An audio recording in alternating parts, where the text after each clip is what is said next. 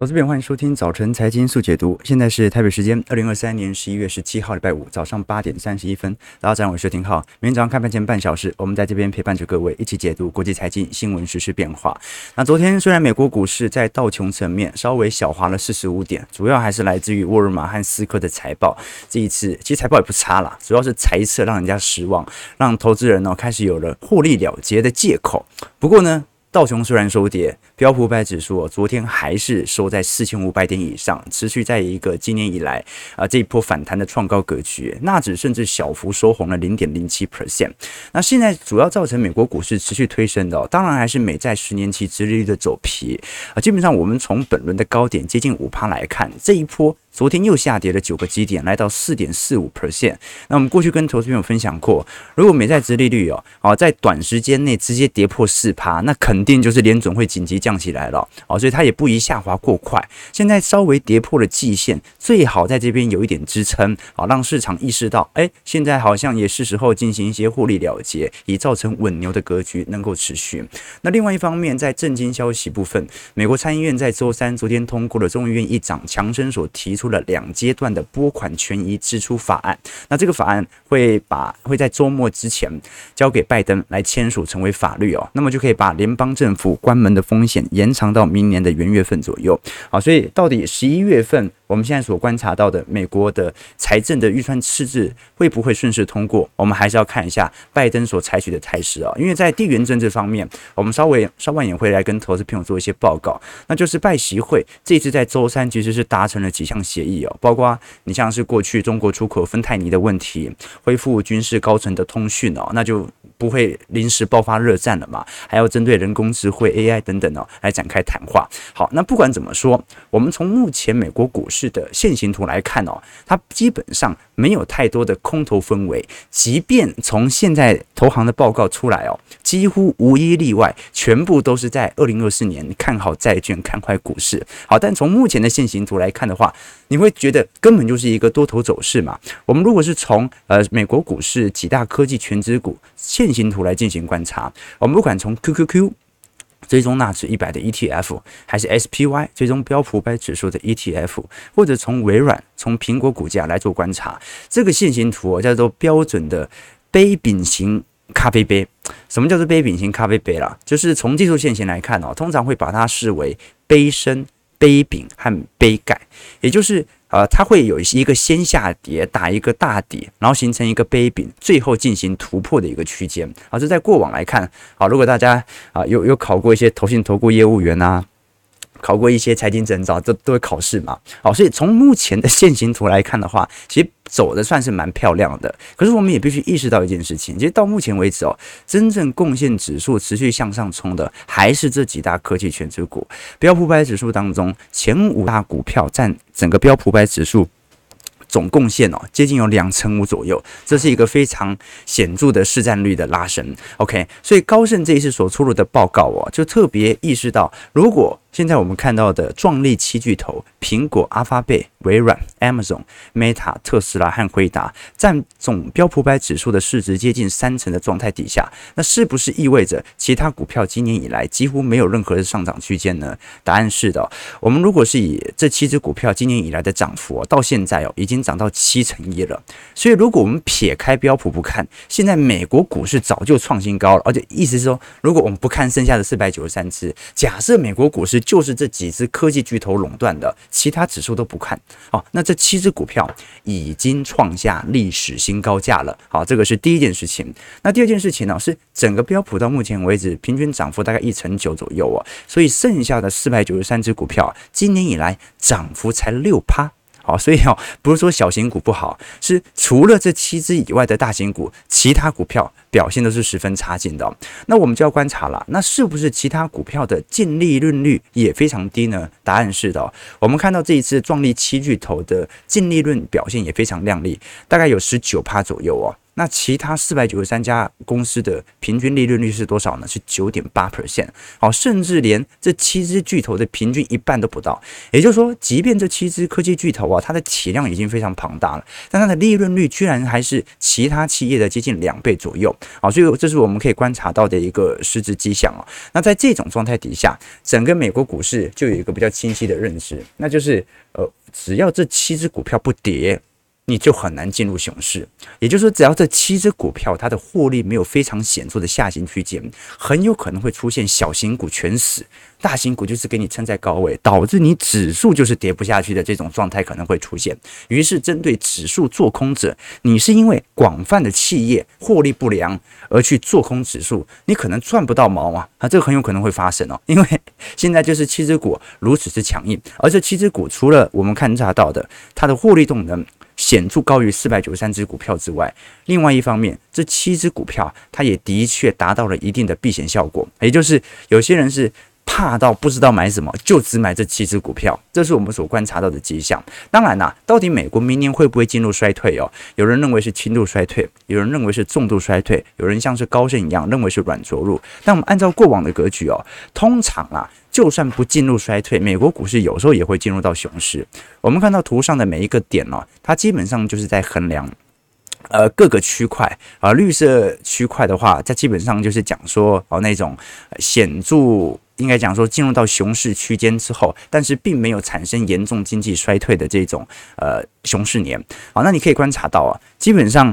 很多时候进入到熊市也没有发生衰退。或者说呢，啊，即便发生了衰退，它也不一定百分之百一定会进入到长期的熊市当中，很有可能股价随之而来的就会立即进行弹升，这是第二件事情。那不管怎么说啦，我们会有一个比较清楚的认知，那就是就目前的状态而言啊，只有高盛。把整个二零二四年标普五百指数的 EPS 进行显著上调，我们可以观察到，二零二三年标普五百指数当中，应该讲说最乐观的投行就是高盛了，他把二零二三年的目标价定在四千五百点左右，那。二零二三年的年底的目标价，它应该就是反映二零二四年到时候的 EPS 嘛。高盛给予明年标普百指数的 EPS 是二百三十七块哦。那你把二三一百三十七块去乘以一个中性本益比十九倍、二十倍本益比，四千五百点，它就是一个基准的象征嘛。你给它二十倍、二十一倍本益比，那就来到四千七百点了嘛。那非常有趣的情况是什么呢？我们看到这张图表是在今年年初各大投行针对标普五百指数年底的目标价。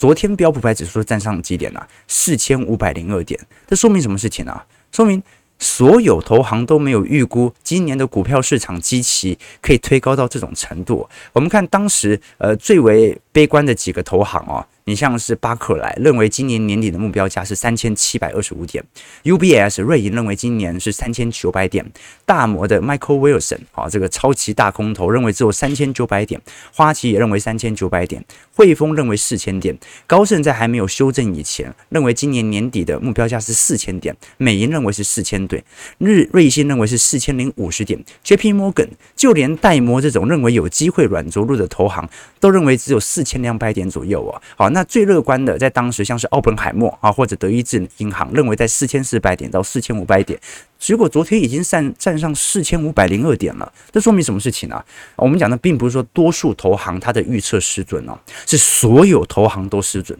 啊，因为现在的点位就是比所有人的目标价来得高嘛。哈，你说如果比九成来得高啊，说明有一成预测中了。现在是全部预测错误，严重误判啊，所以我才跟投资朋友分享，这股价永远不会符合多数人的预测。目前多数投行现在的普遍看法是什么？是现在的股市基期还是太高，明年经济会衰退，明年会大幅降息，明年购买债券的优先程度应该持续大于股票，所以。啊，这些现在的投行主流思想是这样子，就提供投资朋友多做一些参考了。事实上，我们如果从机构投资人对于二零二四年的预测，到底是属于软着陆、显著降息，大衰退、轻度衰退、美元走软等等哦，美银其实在每个月都会出炉一篇美银的基金经理人调查。那我们先首先了解哦，针对债券的资产流入金额，美银的月度调查显示哦，现在专业投资人开始减少过往的现金水平，而且开始增持对于债券的幅度，这个是二零零九年以来的最高。那么投资者的现金比例哦，大概从前一个月的五点三 percent 下滑到了四点七 percent，这个是二零二三年元月份以来最大月度的降幅比例哦。那现金比例下滑了，你说难道没有人把它投到股票市场身上吗？说实在的，目前的股票上涨量能仍然没有显著的放大。那换句话说，大多数人现金下滑之后，并没有把现金拿去买股票。而大多数去拿去抄底债券市场哦，当然我们讲的是专业经理人哦，讲的已经不是散户了，因为美国是机构式哦。而我们具体观察到，现在增加美国股票权益部位，的确过去两周曾经有快速冲高，但目前正在显著回档当中。好，目前整体比例只剩下三十六投三十六 percent 的投资人愿意增持股票权益部位的比例哦。好，所以现在你即便看到大家开始把现金都提领出来啊，大多数人真的都不是拿去买股票。再来呢，针对债券的资产建仓呢，从实质的多头头寸的配置也是创下零九年以来的新高。那如果是从百分之九十四的投资者来做观察，你会观察到明年预计啊，多数人百分之五十四当中愿意持有股债券。百分之二十九的人愿意去持有股票，百分之七的投资人愿意去持有大宗资产。那什么意思呢？啊，那就是大家认为明年就是一个大降息潮，通膨将显著下弯，债券市场即将跑赢股票市场吗？那如果是预测，到底联总会目前是不是已经加息结束了呢？那个从九月份到十月份，当时的市场预期是百分之六十左右，现在已经飙升到百分之七十六，创下了今年以来的新高。另外一方面，如果认为在短期内利率是否会在未来十二个月比现在还来得低，目前已经来到百分之六十一，只有百分之六的投资人认为短期利率还会再显著升高，百分之六的人认为二零二四年的通膨还会再持续爆发啊，所以现在整个市场的共识哦啊，过去我们讲说对于债券还有点半信半疑嘛，哦，现在是我觉得共识算是蛮一致的了，哈，对不对？啊，所以我也不能说啊，因为现在市场普遍。思维是这样子，所以明年债券就暴跌，明年反而涨的是股票，而是说现在的这种主流思维哦，恰恰可能印证着很多资产价格它已经充分反映其价值，好，就是大家已经这么做了嘛。投行做的报告嘛，我们才看到这样的数据，所以现在就是抄底完之后的表现。好，那这个时时机点就不宜介入过多，对吧？OK，所以这是我自己的想法啦。当然啦，我们现在还是要观察，因为整个资产价格的水平哦，它通常会符合一定周期的阶段论。通常我们跟投资朋友分享过，呃，如果整个景气循环周期的变化。在升息来到尾声当中，它不意味着要立即降息，它很有可能会保持在高利率水位，等待最后一波的金融风险。或者避险情绪来发酵。这个时候就要讨论到美元资产的变化，因为大家都很清楚，在过去一周，美元指数几乎是创下了呃过去五年来最大的周跌幅啊，因为这一波十年期公债殖利率下滑幅度太快嘛，导致很多本来看好美元的市场参与者当中啊，进行大量停损，对冲基金已经连续。八周增加美元多头的头寸哦，使得很多的机构商和散户开始被迫进行美元指数做多单的停损。好，那美元的三阶段，我们过去跟投资朋友提过啊。第一个阶段呢是新兴市场的冲击，所以通常在美元开始走升，联准会宣布开始加息周期开始的时候，因为美元通常具有长年期的收缩和扩张格局嘛。过去每一轮的美元升值幅度快速升高，都会引起新兴市场的风暴。举几个例子来说，你像是在一九八零。年代的拉丁美洲债务危机，就是联准会让美元指数快速升值以后所引发的拉丁美洲泡沫破灭。为什么呢？因为呢，通常你在美元降息周期，比如说在一九七零年这段时间，很容易你等于走低，打开雨水龙头嘛，把水洒到全世界各地哦。廉价的美元把各家资产给炒高，炒高之后呢，你一收缩，美元全部回流到美国本土，这个时候泡沫就破灭了嘛。一九九七年的亚洲金融风暴之前，美元也是采取比较显著的宽松格局，但快速的紧缩政策之后，导致了亚洲金融风暴。那包括在二零一五年的里拉危机，或者我们看到这一波二零二二年、二零二一年曾经爆发。土耳其里拉危机以及斯里兰卡的破产危机，都是这样的第一波的冲击循环。那资本剥夺啊，它是通过资本的快速流通实现的哦，所以资金的快速流动，它带来的就是资产价格的大幅波动。好，所以我们看得很清楚，不管是拉丁美洲在危机，九七年亚洲金融风暴，一五年俄罗斯卢布危机，一八年巴西黑奥，都曾经发生这样的事情。那第二个阶段是什么时候呢？第二个阶段通常啊，是新兴市场它的情势已经稍微有所和缓。缓，联准会升息来到真接近周期的尾声，美元从原本的急升哦转为震荡，在爆发部分危机之后啊，你像是九七年的亚洲金融风暴或者一五年的新兴市场危机之后啊，我们可以具体观察到一个迹象，那就是美元基本上它反而会有一个在。呃，高位逐步震荡的区间。举个例子来说，比如说像是在二零一九年左右哦，当时升息周期即将来到尾声嘛，鲍尔准备要开始进行预防性降息。这段时间，美元指数并没有说就一路开始向下，提前反映即将到来的降息潮。为什么？因为美元指数它还有一个特性，它会反映最后一波引发降息爆发的那个避险事件，也就是第三阶段，那就是避险操作。避险操作是什么意思呢？就是说，将通常在进入货币宽松之前呢，市场会产生一定的恐慌，比如说两千零一年网络泡沫破灭，或者二零二零年新冠疫情的时候，照来讲你要大降息啦，美元指数应该向下贬啊。可是这段时间美元会快速的冲高，因为大量的避险单会开始回流到美元系统当中，而当货币宽松政策出炉之后，美元才会重新的回到大波段的空头时期。所以现在我们的阶段是处于第几个阶段呢？应该还是第二个阶段到第三个阶段哦，因为短期内十年期殖利率债券的冲高，它并不是反映某种特殊的避险事件，它不是说金融危机爆发了，所以十年期殖利率快速冲高啊！大家都很清楚，前一个月十年期公债殖利率的快速冲高，它基本上完全归咎于财政部的发债过量嘛。好，那你债券供给过多，那很抱歉，那债券价格就下跌，殖利率因此而高升。所以哦，我们才跟投资朋友分享过美元微笑理论，它衡量的概念就是哦，一国货币。通常呢，在经济糟糕的时候贬值，但因为美元的独特地位，使得美国经济如果表现不佳的话，那美元指数可能会大幅上涨，因为大家觉得要崩盘了嘛。好，但是呢，如果美国经济很好，还持续升息升值来抑制经济，这个时候美元也会往上走。所以不管是美国经济大坏或者美国经济大好。美元指数都会往上走，那这种美元的微笑曲线，它就基本上暗示着我们在升息的时候啊，基本上是美元的初升段到主升段的格局。但是呢，在降息之前会有最后一波美元指数的拉抬，而这个降息之前，由于目前的状态，它没有达到紧急降息的条件，它大概也是到二零二四年下半年到二零二五年才有机会发生。所以从美元的角度而言，它就不是说绝对高点一定看到，它可能还有最后一波的拉抬空间。好，这个是我自己的想法。如果大家针对美元资产有一些，因为大家最近有一些提问嘛，这个是我自己的想法。我不认为美元的多头就这样结束了，它跟十年期公债利率的走向的那种联动度就不太一样，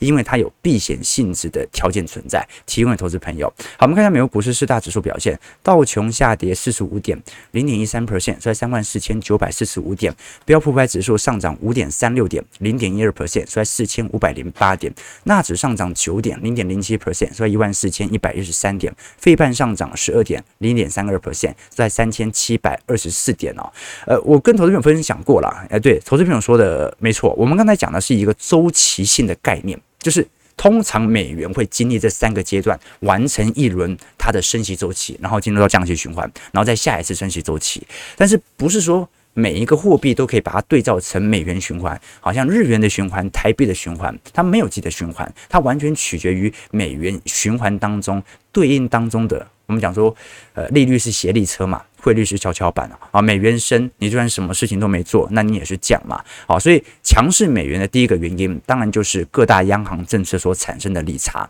那第二个主要原因，来自于它相关的避险操作，就真的市场很恐慌的时候，国际政治冲突开始显著发酵的时候。但是长期美元到底会不会升，那是一定的。好，如果以长周期来看。美元应该是越来越强，这个强哦，不一定是美元指数一定要创新高，因为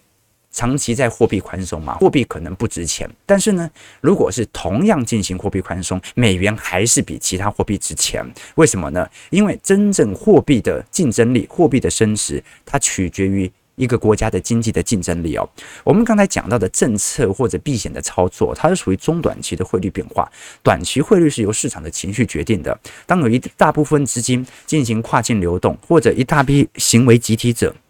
行动的时候，它就可以塑造出一个波动出来。放大到五年到十年，它就变成政府力量开始逐步的参与。可是到十年以上以后啊，基本上它就完全取决于它的经济实力了。一个国家越强，这个国家计价的资产就越值钱。像美元，美元印了这么多。啊，顶多就是反映通膨。但你有没有发现呢？它从来没有失控暴跌过。为什么？因为就是它的经济实力拖住整个底部位阶嘛。OK，好，这个是整个美国市场的经济概况，主要就跟投资朋友分享两件事情。第一啊，这个美元的操作方式哦，跟我们现在对于十年期公债殖利率的操作方式，它有一定的区别。那第二件事情是，市场目前的主流思想是建议你买入债券哦，停止买入股票。好啊，那。那我觉得股票涨定啊，应该是这样讲嘛啊，也不能这样肯定啊。但是我觉得了，按照目前的获利通道来看哦，这个降息肯定还有一段时间。那不代表债券价格一定要破顶，但可能筑底期会越长啊。那长到什么时候呢？长到大家受不了，把债券再出脱，再回来买股票的时候，应该就是 债券的绝对底部了。好了，那我们看一下整个中国市场的表现。刚才跟投资朋友聊到嘛，整个中国 A 股哦。周四是全数收跌，深成指数甚至跌破了一万点的关卡。那重点还是我们看到的重要数据啊，中国十月份的房价出现了过去八年来最大的跌幅。哦，这个可说是打击了呃这个中国市场非常进一步的买家的信心哦。你像是在上证指数的部分哦，或者港股的部分哦，从线形图来看，其实都蛮明显的，仍然走落到一个非常显著的空头格局。港股恒生指数收盘跌了一点三六 percent，收在一万七千八百三十六点。那我们所要观察到是这一次。房价的跌幅的统计哦，并不是单纯由中国国家统计局来进行公告哦，因为中国国家统计局它所进行的公布哦，大概是以七十座城市的新屋价格相对下跌幅度大概是零点三八 percent 哦。可是如果是以彭博社所具体进行的统计角度来看的话，基本上它大概已经是一五年以来的最大跌幅了，尤其中古屋的下跌幅度来得更快。好，所以基本上。这是一件好事情，为什么？因为大家如果清楚了解中国房价的部分哦，如果你看呃相关的数据哦，中国过去三年房价根本没跌，为什么？因为限跌令啊，所以你看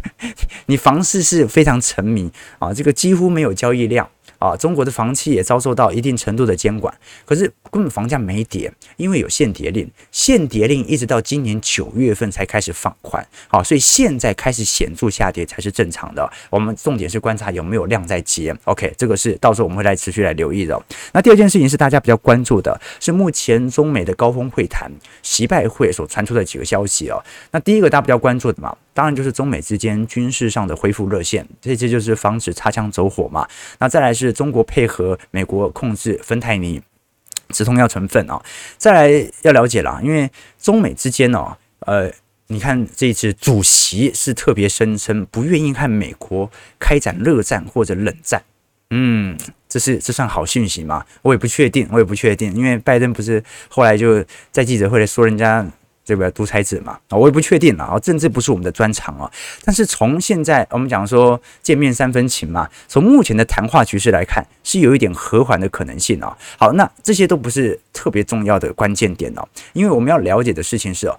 接下来美方对于中方的科技禁令是否有显著松绑的可能性。和行为啊，因为美国肯定还是会限制中国的高科技技术，但是会不会有部分的退让哦？那现在的问题就在于哦，这一次也没有公布一八年以来的关税战取消，没有取消哦。那接下来就是中国扣方的呃，就是扣押的美方人员哦，目前也没有很明显要放人的迹象存在。好，所以到底现在在华的外资哦走不走哦？我们就要观察接下来一两个月的表现了。如果习拜会真的有它的政治性意涵，那就是外资停止流出就 OK 啦，就可以理解到市场的想法了。如果外资的流出迹象没有停止，那基本上就显示啊，这一次就比较类似于象征性的意义啊。毕竟人民币在近期是有显著走升的味道，但这波走升到底是因为美元指数走贬太多，还是因为市场上意识到外资开始回来了呢？值得大家来多做一些留意哦。我们从最近啊，全球金融中心所公布的二零二三年金融中中心排行前两名仍然是纽约和伦敦。那新加坡在今年是正式的挤下香港，排名第三。好，香港现在排名到第四名嘛？啊，第五名、第六名分别是旧金山和洛杉矶啊，也是紧追在后哦。我们都很清楚啊，香港股市现在最大的问题哦，就是成交量是非常非常之沉寂的，这个外资也在撤离当中。港股现在大概是有三成的股票是僵尸股啊，完全零成交。台北股市是前阵子有相关机制嘛？台北股市大概是不到一成是属于僵尸股了，港股现在三成是僵尸股，没有人在成交。有一阵子不是很流行港股诈骗吗？就是叫你去买那些仙股。什么叫仙股？仙股就是那种呃根本没人交易，而且那个面额极小的股票 OK，哦，那今年海外直接投资的 FDI 哦，目前资金来看仍然在流出当中，而且是净流出哦。我们看到整个二零二三年，好，所以基本上很简单嘛。习拜会如果有它的用意存在的话，今年资金。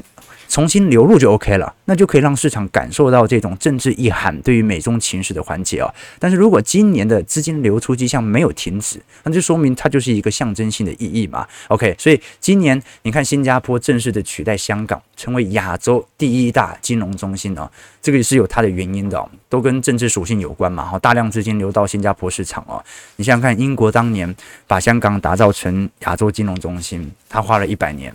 中国。把新加坡打造成亚洲金融中心，才花了五年啊，多有效率，对吧？OK，好，那我们可以观察到其他的几个迹象了啊，就是说中国本身哦，必须要在下半年有非常明显的出口转好，才能够有足够的外汇系统啊，来带动持续的内需啊，毕竟。内需好或坏哦，它不是单一政府能够决定的。不是说你利率调降，你把驴子牵到河边，你没办法强迫它喝水嘛？你利率调降，它是一个自然的选择利率，你要不要来借贷，还是民众自己的心理情绪嘛？那你不可能说我为了要刺激内需，所以我把所有利率调降，我进行财政补贴、财政刺激，大家就愿意消费了嘛？你真正能够促使内需能否有效拉升的，就是你的出口，你这赚的外汇回不回得来？你让他赚的钱多了之后，他自然而然就比较愿意去消费嘛。那我们可以比较具体的了解到啊，从整个中国市场来看，今年以来，一直从元月份到十月份啊，不管是针对欧元区、美国、东南亚、日本还是香港的部分哦，整体的出口金额啊，基本上都是属于年减幅八趴到十趴不等。对于欧元区衰退幅度高达十趴，美国衰退幅度最大一成五。这个东南亚的部分衰退五呃五个 percent，日本衰退八个 percent，香港衰退八个 percent。不过从进口额来看，你看到啊，你像是欧元、美国、东南亚、日本啊，其实进口幅度也在衰退。但是对于香港的进口额来到八成六，所以人家才说为什么香港现在啊目前还处于那种特殊繁荣的阶段哦啊？为什么？因为有很多重要的设备还是要靠香港嘛啊！香港现在。还是属于零关税领域嘛，所以这个是值得大家来多做一些思考的要点了。OK，那不管如何啦，呃，基本上我们还是要了解到说，呃，第一是外资何时回流，那外资的回流哦。啊，必须同时伴随着中国针对美国国债的抛售啊，同时停停止才 OK 哦。因为我们一直统计到今年十月份为止哦，中国所持有的美国国债金额仍然在持续下行当中啊。我们讲的并不是资产减损的问题啊，不是说美国国债价格现在跌了，所以中国就看起来好像持有美国国债的金额减少了，不是这样子算的，因为它是持有到期嘛，从它的外汇储备角度哦，所以讲的就是中国。央行仍然在持续抛售美国国债，那抛售美国国债的用意，当然并不是为了中美脱钩嘛，啊，你中美脱钩有很多种方式哦，那你直接抛售外汇存底是最不明智的方式啊。真实它抛售外汇存底的主要原因，来自于人民币在过去一段时间的暴贬，正由于所有外资都在大幅撤离中国市场，人民币的暴贬，中国人行就必须要把手上的美债。兑换成美元，再把美元拿来购买自家人民币，这恰恰印证着美元值钱嘛。所以，他抛售美债的用意是为了进行稳汇。哦，那现在就有一种认知嘛，就是联准会现在暂停升息，那美国的通膨是不是就受控了？美元指数下跌了，人民币就升值了，人民币计价资产升值了，所以中国的房价和股市都要重新涨起来了。也不是说这样的一个角度来思考，因为过往来看，即便美元在升值哦。各国的经济表现并不像中国市场，呃，内需如此之疲惫嘛，所以最重要的一个用意还是来自于出口能够赚取足够的外汇，足够的外汇让中国的经济实力有所支撑，让中国人行不必再进行美债的抛售来进行稳汇，这个是后续我们会观察的几个方向。好，早上九点钟，好，其实都忘记礼拜五我们还要这个跟大家导读一本书，我们主要就是稍微梳理一下概况，包括美国目前大多数机构投资人的省思，以及中国在习拜会之后。大家所观察的几个指标，习拜会它是一个指标，但是到底会不会改变目前美中的呃缓和关系呢？那就看外资还有中国人行抛售美债的速度喽。哦，一旦拐点出现啊，那就说明至少短期的卖压已经结束嘛。就林一芬，我们今天导读的一本书哦，叫做《蒙格之道》。好，这本书基本上我就我记得已经有再版好多年了，就是说这本书很多人应该都有看过相关的著作，他就是把蒙格在各个股东会上的一些讯息啊来进行统整。那他的作者 就就是查理蒙格本人嘛，巴菲特的好朋友啊兼人生导师啊。那么因为蒙格我记得哦，今年是几岁了？今年九十九岁了。所以哦，这个一个人活到九十九岁哦，一定有几个要点值得我们来多做一些思考和留意啊。比如说，他为什么可以活得这么长？好，你没有发现这个只要是伯克夏出生的几个董事长，他寿命都偏长嘛？好，所以哦，如果他有一天呃啊，在这个。有事之年啊，有生之年能够出一本他的养生著作，我一定会好好的来跟投资朋友导读一下。OK 哦，好，绝对不可能是喝可口可乐喝到现在的嘛，对不对？OK，好，那蒙格因为他比巴菲特大六岁嘛，OK，那他们两个就是。呃，因为都是出生在奥马哈，那每年都会办一个一年一度的股东大会。那这本书呢，就是把每年他针对股东大会所讲的一些他认为很不错的一些想法和观念分享给大家。啊，以前呢都是巴菲特讲话讲的比较多啦，巴菲特是比较话痨一点点啦。那蒙格通常就是坐在旁边干等嘛。然后通常都是巴菲特讲完以后啊，他突然问了一句蒙格说：“哎，你要不要说两句呢？”蒙格最经典的话就是：“我没什么好补充的。”好，所以这本书哦，如果拿来跟巴菲特讲的话比较起来的话，应该是一比十的页数啊。其实这本书其实已经蛮厚了，因为它是一路从二零一四年到二零二二年的股东会的问答来做统整了。如果是巴菲特的话，那就是这么厚。OK，所以有有一次哦，就是巴菲特就特别搞怪，蒙格因为有事没有来嘛，他就捡了一个纸板，就看板这样子，一个硬纸板，蒙格的样子啊啊，真的有这张照片了。然后呢，他就把蒙格的照片打印出来。然后就放在旁边这样子啊，然后每次巴菲特自己讲完了，他就扭头问蒙格说：“你有什么要说的吗？”然后巴菲特就去按那个钮，就一个录音机嘛，就是我没什么好补充的这样子啊。就是每一次巴菲特有时候会这个用这个段子哦。OK，好，那那这本书呢，其实我们不能聊太多里面他讲的内容，因为一不小心就会把他的中心思想给聊完。我们主要是跟大家介绍一下，因为可能大家对于蒙格不太熟悉哦。蒙格曾经打过二战哦，当了兵，结束之后呢，去加州理工大学上学哦。那那个时候呢，呃，大家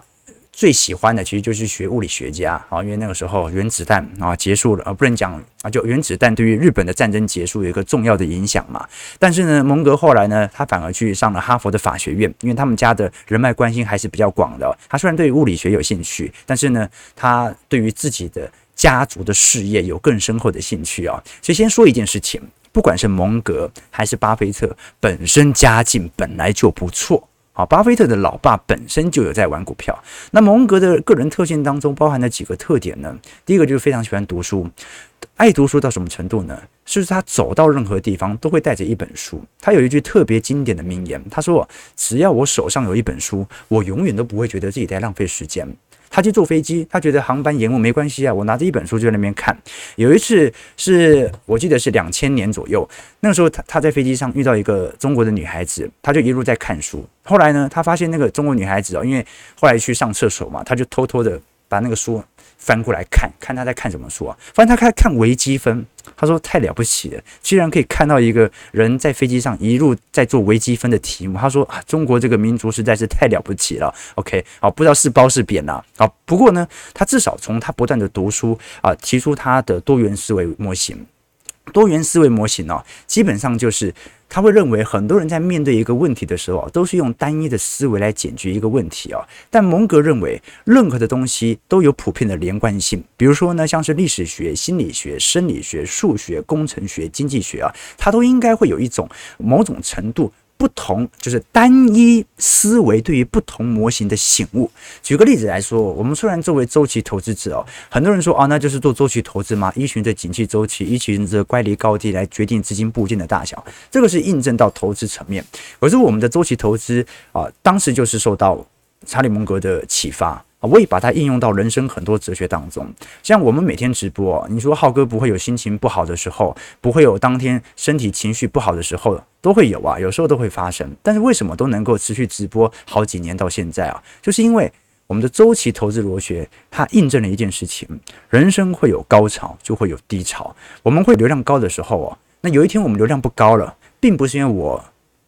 口条不好了，并不是因为我们准备的素材变差了，很有可能它就是一个自然的均值回归现象，是因为前两个月我运气太好了。所以才有如此好的表现呢。当你有这样的一个了解之后啊，当你人生啊在你的巅峰当中啊，你突然失恋，突然怎么样，你就可以意识到哦，因为我现在正在高点，我现在稍微回落是一个很正常的事情，它是一个自然的心理的调试行为。而查理蒙格他就认为哦，我们应该把一种投资的中心思想啊，对应到所有领域的当中，不管是在物理学、生物学、工程学等等哦。蒙哥说，就算你不能够学会那种不同。学门的思维模型啊，你至少把几个重要的几个要学会啊，比如说呢，好像是他认为呃排列组合的概念、代数的概念、数学的概念，然后会计学啊，你想做企业，你要创业，你不懂会计学的话，那你基本上是没有能力来做任何的经营的。所以呢，啊这本书啊，它就是。把他的中心思想用每一场股东会的方式一一的来跟投资朋友叙述，我觉得看完这本书哦，又开始提升了自己的一些境界啊。但是因为我们时间有限，那不能够呃讲太多啊，就是把这本书推荐给投资朋友吧。天下出版必属精品啊！一个人呢，二零一四年到二零二二年呢，这个接近是七年八年的他的人生思维哦。提供的投资朋友用几百块买回家，我觉得是一个非常划算的事情。当然，每个礼拜五我们都会抽出一位。抽出名额送给投资朋友，如果大家有兴趣的话啊，如果喜欢的话就自己买回家。大家有兴趣的话，也可以在我们的直播平台底下留言，留下你对于本书的想法啊，或者对于本节目的一些想法。九点零七分啊，今天讲的有点晚哦。我们看一下投资朋友的几个提问啊。台北股市上涨六十三点，今天量能也不大，两千六百五十亿左右啊，收在一万七千一百七十七点了。莫名其妙，好像万七就站在这边了呢，是吧？OK。对对对，境界又提升了啦。两老都是终身的学习，真的，我觉得两老最值得学习的就是为什么可以活这么久，而且精神又这么好。哎，他们股东会都那边坐两个两两三个小时，两个老人家坐在那边也不急着尿尿，然后也这个身体状态又特别好，人家问他什么都立即回应，对不对？跟跟老拜登就有点不太一样哈。OK，所以哦，这个做投资会让人的脑袋清醒，做政治，好。多说不多说，九点零八分，感谢各位今天的参与。如果喜欢我们节目，记得帮我们订阅、按赞、加分享。我们就下礼拜一早上八点半，早晨财经速解读再相见。祝各位投资朋友开盘顺利，操盘愉快。